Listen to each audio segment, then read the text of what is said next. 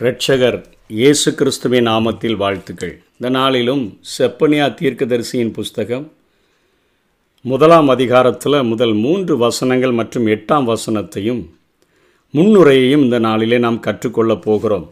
முதல் வசனத்தில் ஆமோனின் புத்திரனாகிய யோசியா என்னும் யூதா ராஜாவின் நாட்களிலே எஸ்கியாவின் குமாரனாகிய ஆமரியாவுக்கு குமாரனான கெதலியா என்பவனுடைய மகனாகிய கூசின் குமாரன் செப்பனியாவுக்கு உண்டான கர்த்தருடைய வசனம்.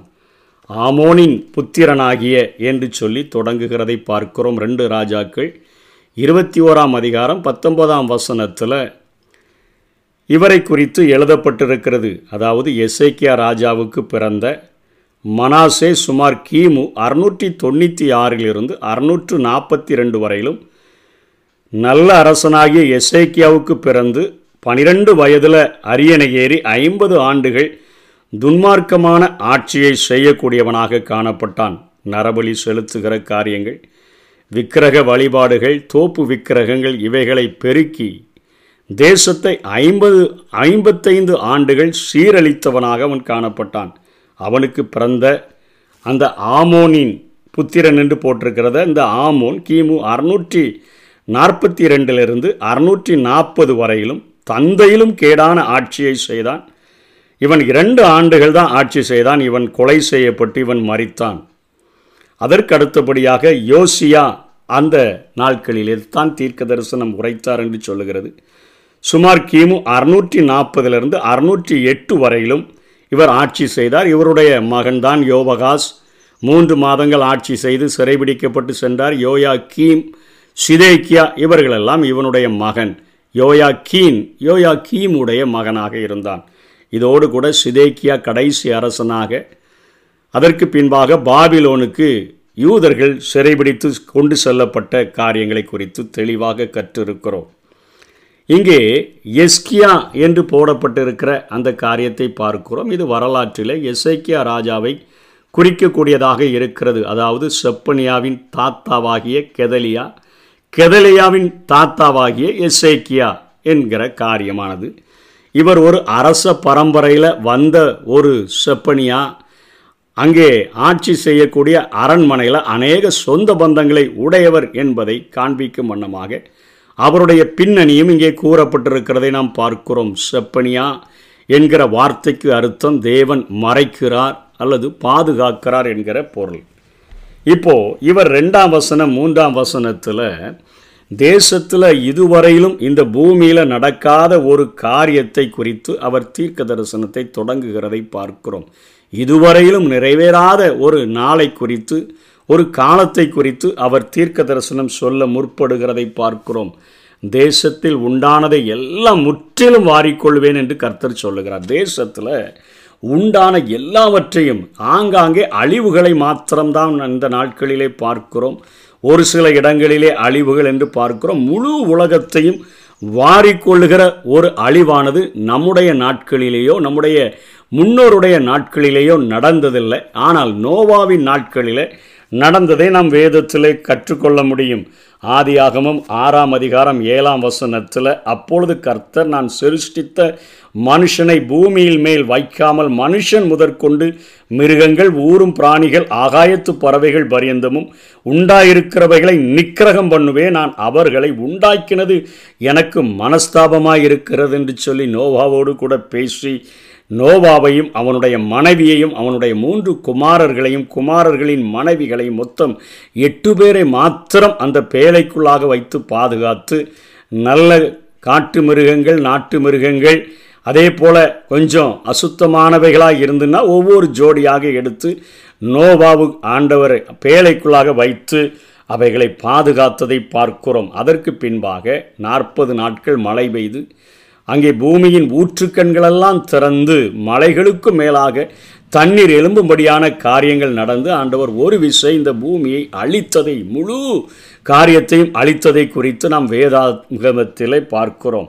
ஆதியாகமும் ஒன்பதாம் அதிகாரம் பதினைந்து பதினாறில் இப்போ ஆண்டவர் அந்த தண்ணீரெல்லாம் வற்றின பின்பு நோவாவை இந்த பூமியில் வைக்கும் பொழுது ஒரு உடன்படிக்கையை நோவாவோடு கூட மனுஷர்களோடு கூட ஆண்டவர் ஏற்படுத்துகிறதையும் நாம் பார்க்கிறோம். அப்பொழுது எல்லா மாம்ச ஜீவன்களையும் அழிக்க இனி ஜலமானது பிரளயமாய் பெருகாதபடிக்கு எனக்கும் உங்களுக்கும் மாம்சமான சகல ஜீவ சந்துகளுக்கும் உண்டான என் உடன்படிக்கையை நினைவு கூறுவேன். அந்த வில் மேகத்தில் தோன்றும் பொழுது தேவனுக்கும் மாம்ச ஜீவனுகளுக்கும் உண்டான அந்த உடன்படிக்கையை நான் நினைவு கூறும்படிக்கு அதை நோக்கி பார்ப்பேன். இன்றைக்கும் மழை பெய்து முடித்த உடனே அங்கங்கே நாம் நிறைய நேரங்களில் வானவில்லை பார்க்கிறோம்.